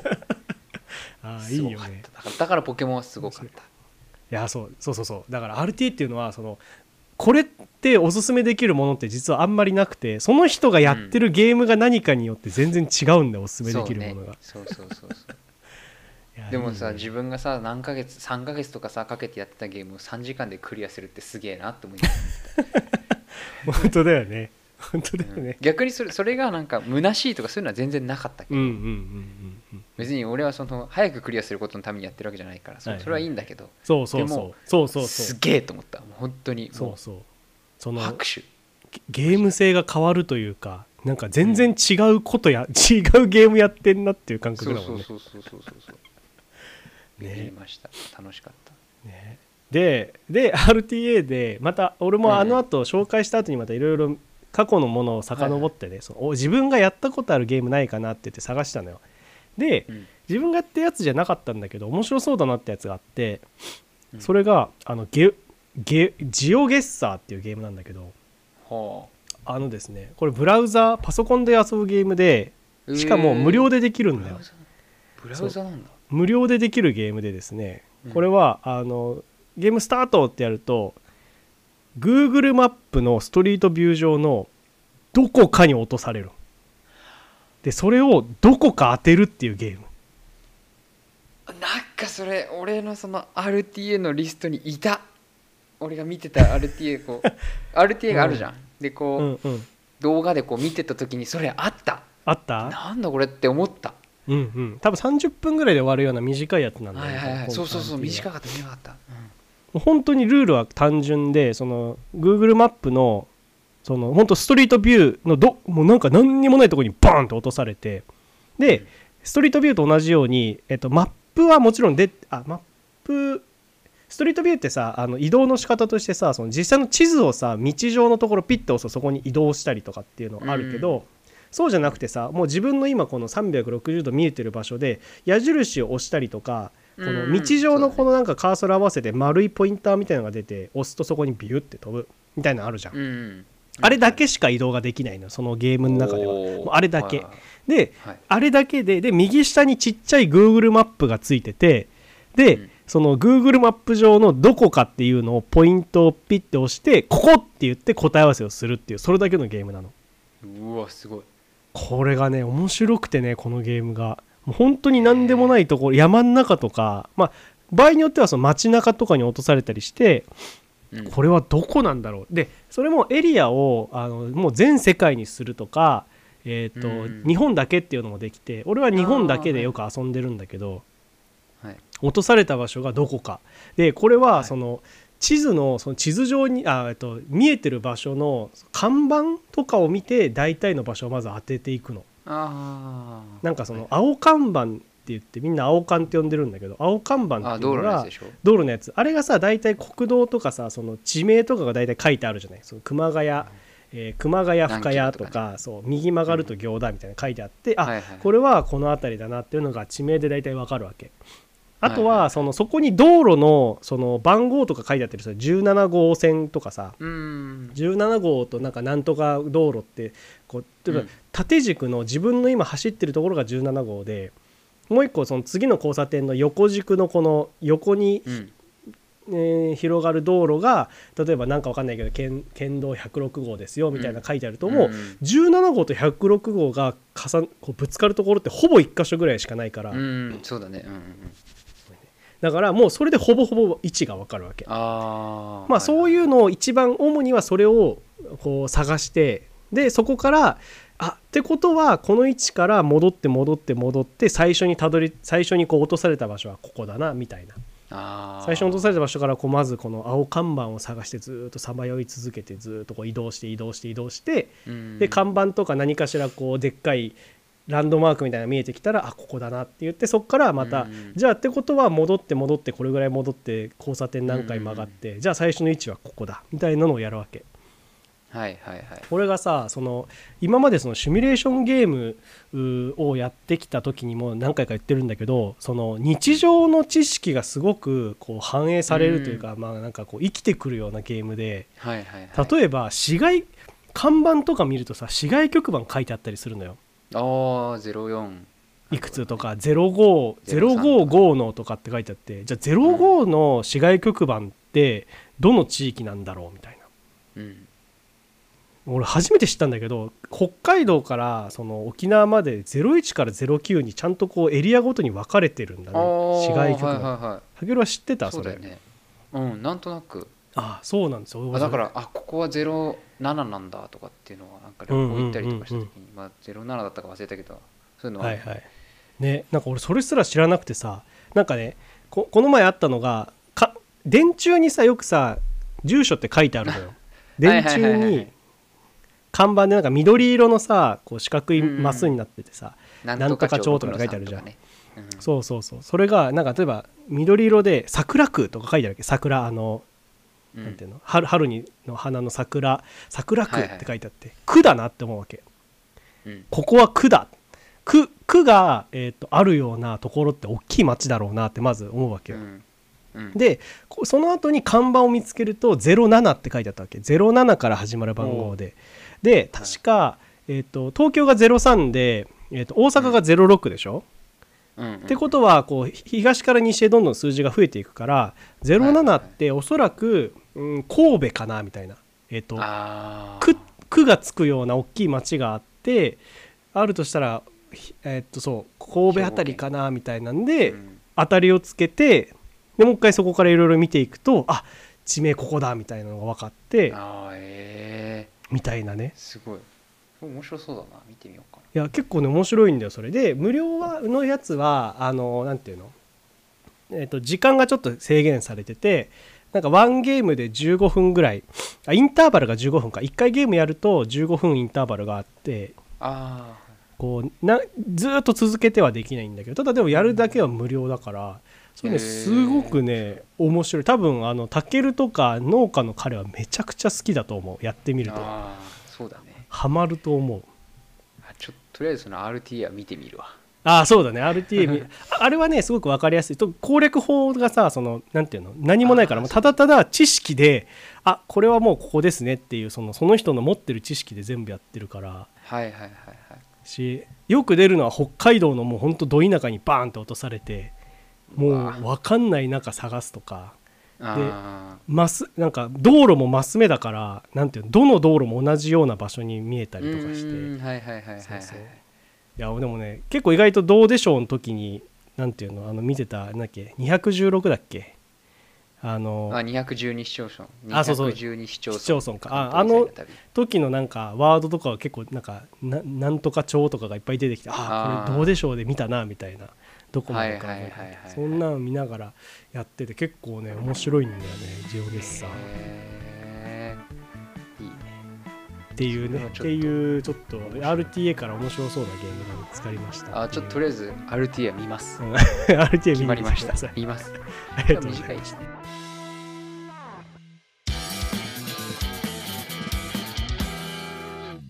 お便りいただきました。ありがとうございます。ありがとうございます。結構ね長文をねいただいたのでもうサクサク読んでいきますよ。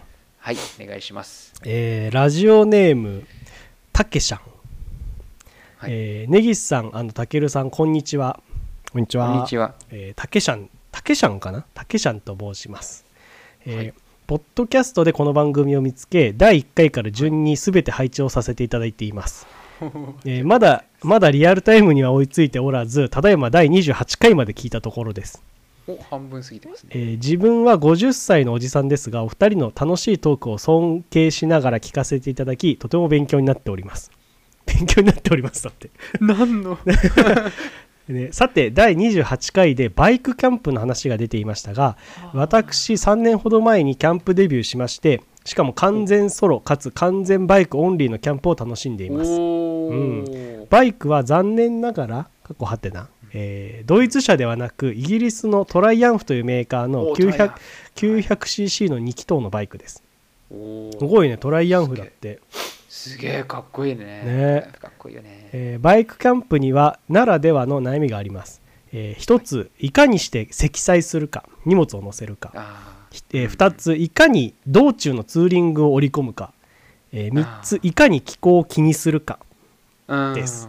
えーっといかに積載するかについては積載用のバイク専用バッグがありますが容量が50から70リットル程度ですのでいかにコンパクトにするかどうやって積載するか荷物の取捨選択も悩まされます。うんえーっと続いて道中のツーリングは、えーっとせっかくバイクに行くのであればバイクならではの楽しみであるツーリングもしたいのですがキャンプ場で過ごす時間を考慮したりルートきルート決めでとても悩みます。うんで3番気候は、えー、と天気ももちろんそうなんですがバイクだと夏は道中が、えー、と熱中症になるほど暑く冬は路面凍結なども気にしないといけないため楽しめる気候が限られてくることですこのようにバイクキャンプならではの大変さもありますが逆に言えばこれらの工夫も楽しみの一つと言えるかもしれません。うんお二人はバイクの免許を持っていないかと思いますが原付2種の免許であれば簡単に取れますので今バカ売れしているホンダのハンターカブ 125cc などでえーバイクキャンプデビューしてはいかがでしょうか、えーこれからもラジオ楽しみにしています。応援していますので頑張ってくださいありがとうございます。で PS YouTube チャンネルで細々とバイク動画もやっております。登録者1000人程度の、えー底辺チャンネルでお暇な時の退屈しのぎにもならないかと思いますがよろしければぜひご覧になっていただけると嬉しいですと。あそれぜひ教えて俺見るわいいよ。ちょっと先じゃあちょっとこれ見てみるこっちの。ということでね YouTube のチャンネルをねバイクチャンネルだって。おーあバイクかっこいい。こぎらんつうか全然底辺じゃないじゃない。5万再生とかされてるじゃん。ね。我々1万ですよ。やっとね。ちょっと恥ずかしい。総合計が1万だよ我々今。そうだよ。恥ずかしい。よ。えっ、と9こぎ万とか10万とか9万再生とかあるよ普通に。こぎらんバイクチャンネルっていうチャンネル名でね。さん。はいはい。ひらがなひらがなでこぎらんえー、だって。我々 YouTuber にね YouTuber から届いておええすすごいだって人気の動画は9万再生とかしててでショートも作ってるよこの人。すごいね。しっかりやられてますねこの方。めっちゃいろんなバイク乗ってるすごい。えー、あほんとほんとだ。へえ、ほんとだ。すごいね。いや面白ないんでこんないろんなバイク乗るんだろうすごい。へえへえいやすなんかすごい人からお便り来ましたね。すごい。琵琶湖一周ソロキャンツって面白そう。これキャンプ編とか書いてある、今あのだっけとあの人気順に見てるんだけどこれ面白そう。これ見てみようかこれか人気の動画。ワークマンとかありますよ。出た。やっぱみんなワたどり着くところはワークマンなんだね。ン えーこれちょっとあれだね。後で見てみようかなこれあは。ほんとほんとだ琵琶湖一周。いいね。琵琶湖とかのキャンプなんか楽しそうだね。ね面白そうだよね。ね。もうねいいよね。私もう日本帰ったら免許取りたいもん。ああそうなんだ。めっちゃ見てるもん。あのバイクのサイトとか。最近。いやそうなんかそのバイクのサイトとか見ててうん。なんかやっぱあんまり知らないいいんでバイクのことって。うんうんうん。あの排気量の違いとかうんうんうん。であとはそのなんつうのメーカーとかもさやっぱ日本だったらホンダ川崎鈴木ヤマハとあとその海外のメーカーいくつかそれこそトライアンフとかかっこいいなと思って見てたりとか、うん。うんあとその会社のねその、まあ、仲のいい同僚が乗ってるんですよ。あそうなんだ。とあトラその彼はトライアンフと BMW 両方持ってて一応トライアンフは奥さん用って言ってるんだけどうん。会社会社に乗ってくるのは BMW の方かもしれないけど、まあ、そのバイク乗ってきたりとかあとはその会社のイベントにバイクで来たりとかみんなでバーベキューとかっていう時に、そう。そういうので結構いろいろね見たりとかしてそう。いいなと思ってなんか値段見て、うん、これは高いけどこっちだったら安いかもしれないとかっていろいろ見たりとか実は結構してて最近。なるほどなるほど。そう。バイク熱がバイク熱っても別にそんなにあの、まあ、車の方があれですけどもあの、ね、ちょっと使うのにいいかなとかっていろいろ今見てるよ最近。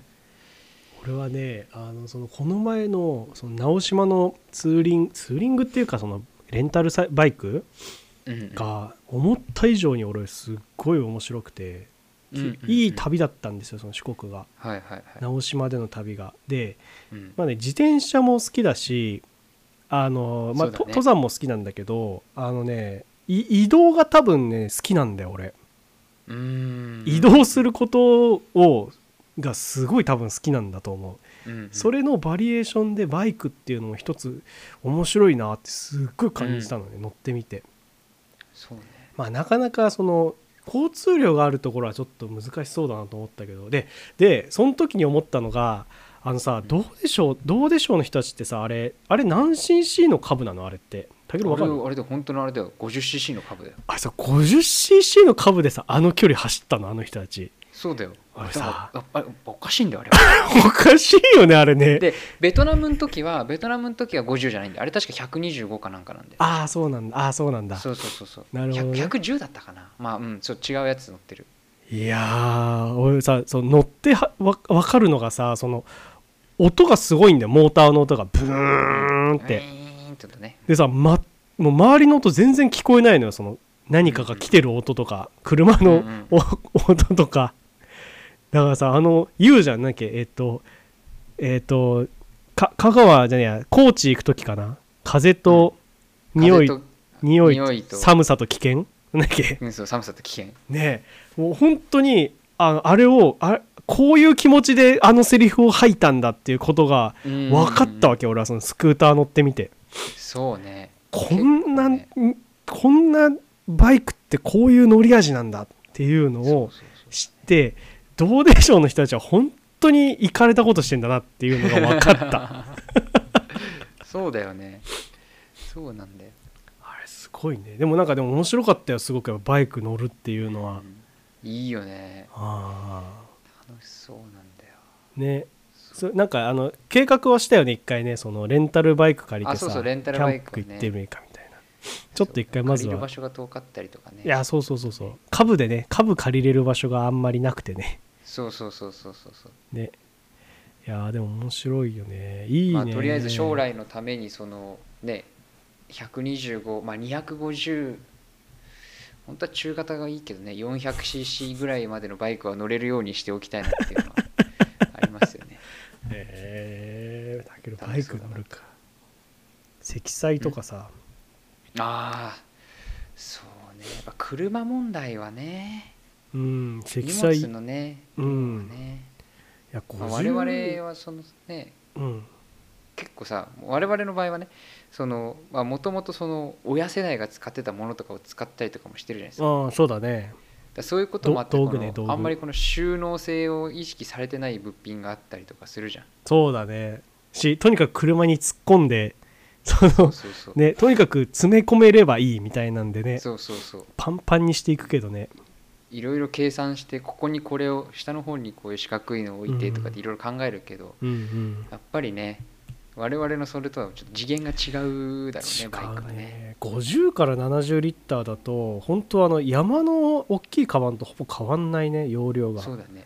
山のでそれにプラスリュックじゃない？だからその荷物バイクの荷物入れプラス別でしょ自しょったりなりなんないか。うん。そっかそっか。いやだから本ほとんど当に山行く装備じゃない？ね。こうやって数字で言われると分かるななんか。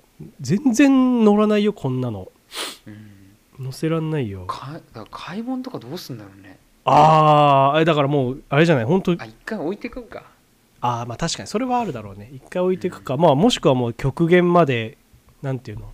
コンパクトにし仕込んでてくんか。そうそうそう仕込んだちょっとしたお肉とかそういうものなんじゃない？あ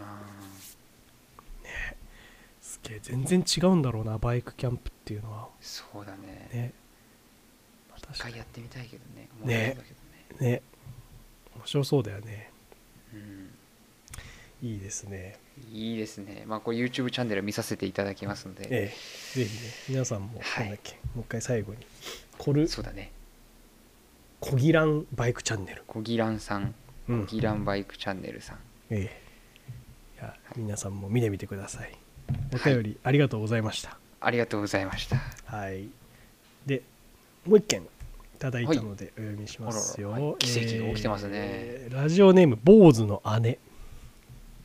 根岸さん、たけるさん、こんにちは。坊主の姉です。えー先日のお便りのコーナーで弟の坊主の投稿を読んでいただきありがとうございました、えー私が弟にこの番組を勧めた姉本人です。せせっかく話題に挙げていただきましたのでお便りで便乗させていただくことにします最高。私は、えーキャンプの検索ワードからこの番組に出会いました。えー。うんうん聞けば聞くほどまるで弟とその友達の会話を聞いているような気がしていても立ってもいられず 弟に勧めたという経緯でした。私たちは、私たちは5人兄弟ですので他の3人にも勧めてみようと思います。すげえな、えーさて私は今シンガポールに住んでいますシンガポールは、えーグローバルな経済都市ですが実は熱帯雨林も多く残されていて週末はよくトレッキングコースを歩いています、えー熱帯雨林を歩いた後に飲む絞りたてのサトウキビジュースは最高です、えーそんなシンガポールで月一焚き火ラジオに出会えたことはまさに奇跡かもしれません。これからもお二人の温かいトークを楽しみにしています。ありがとうございます。ご兄弟揃っいてやーね本当だよね。ありがたいすごいな。ーお姉さん登場ですね。姉さん登場です、ね、前回その なんだっけ、えー坊主さん坊主っていう方からお便りが届いててで、姉から紹介されたんですっていう話があったんだけどその人が姉からまさかの姉ご本人登場ね。うんでまだご兄弟が3人いらっしゃるということ3人でプラス、ね、お二人にプラス3人いらっしゃるということで。面白いな。面白いですね。しかもシンガポールだって。すごいね。ね。面白いね。シンガポールスリングっていうのがあったね。水曜どうでしょうでね。それなんだっけ？シンガポール。ジャングルリベンジですね。ジャングルにもう一回行った時に大泉さんが騙されて。てはいはいはいはいはい、はい、美味しいお酒をずっと飲んでる。はいはいはいはいはい。あったね。グどうでもいい話で申し訳ない。あそっあいいね。かいやシンガポール行ってみたいんだよなシンガポール。面白そうだね。いや面白そうだと思う。えすごい。ネットフリックスでねシンガポールソーシャルっていうねあの、はいシンガポールにいる若者を題材にしたなんかドキュメンタリーのまあテラスハウスとは言わないけどあー。ああいう感じのやつがあるんですよ。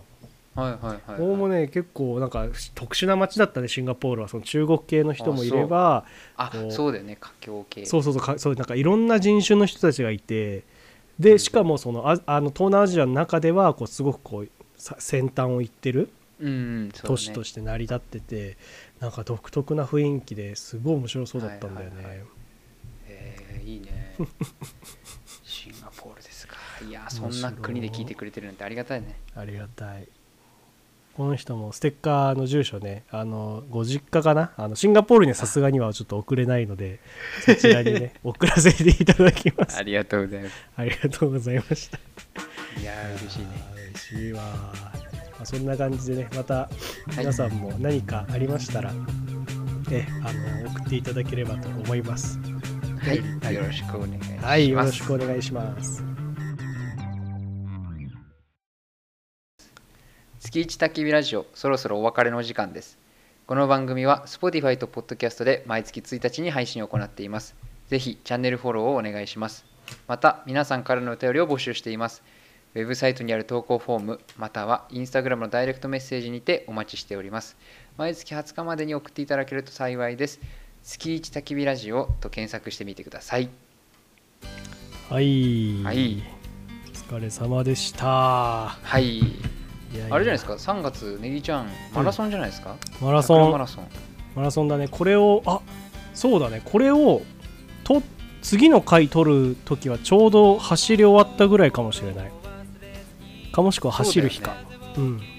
ああそこそこそうだね。そのくらいだね。やばい。全然今トレーニングしてない。うん。あそうなの？ちょっとがこれから頑張る。これから1ヶ月頑張る。頑張って。